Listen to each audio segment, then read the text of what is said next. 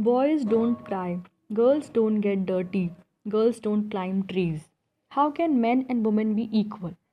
We encounter such ideas of male and female natures and capabilities, male and female roles and responsibilities in one form or another everywhere in our homes, at schools, in the outside world, in books, television, religion. We are consistently told what is typical feminine behavior. We are admon and we are admonished if we do not behave thus. Our brothers are scolded if they do things boys are not sus- supposed to do, such as cry, if they fall down and hurt themselves. Likewise, we are often reminded that our nature and destinies are crucially interlinked. Little girls who display an adamant streak in their character are often warned that they cannot afford to behave like this when they marry and go away to their husbands' home. Boys are encouraged to be brave and adventurous since, after all, they have to go out into the world and earn a living. As we grew up, ideas of muscu- muscul- masculi- ma- uh, masculinity and femininity becomes central to the way we think about ourselves.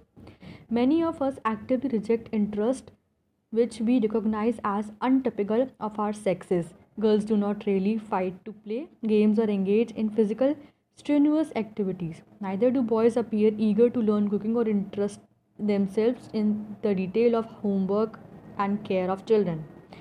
From their adolescent and post adolescent years upward, girls seek to look beautiful, appealing, and sometimes cultivated a deliberately passive passivity.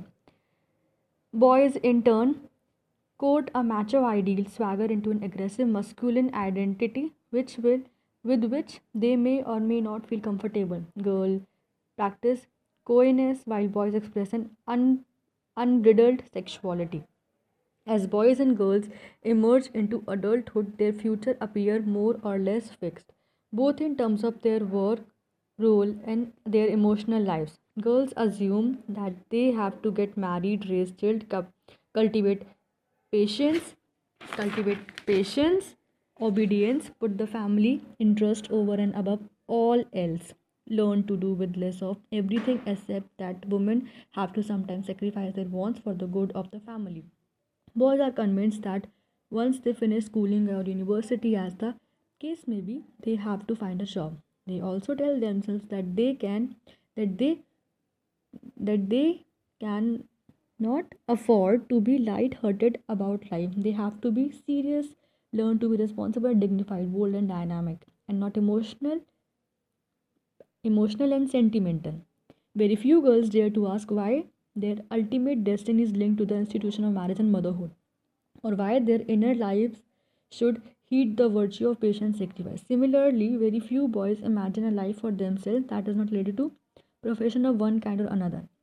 Neither do they ask themselves why they have to be consistently tough and brave, even though men and women who are convinced that women need to be educated and economically independent or who feel that men can and must share housework and parenting seldom interrogate that what is commonly regarded as the destiny of the sexes that nature intended a woman to be mother and men to be protector that a woman's place is at home and a man's and the world is of men that ultimately women are responsible for the kitchen and the children, whereas men are accountable chiefly to their public roles as wages earner and heads of family. Yet, all round us, we find men women doing things which are considered not typical of their sexes. Women do perform heavy core physical exacting tasks.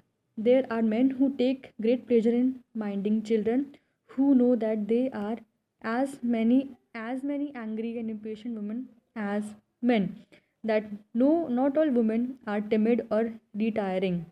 We have also met men who are shy and conf- uh, and diffident anxious and self depreciatory we know too that there are people who are physically not of either sexes who seems at ease moving in and out of female and female identities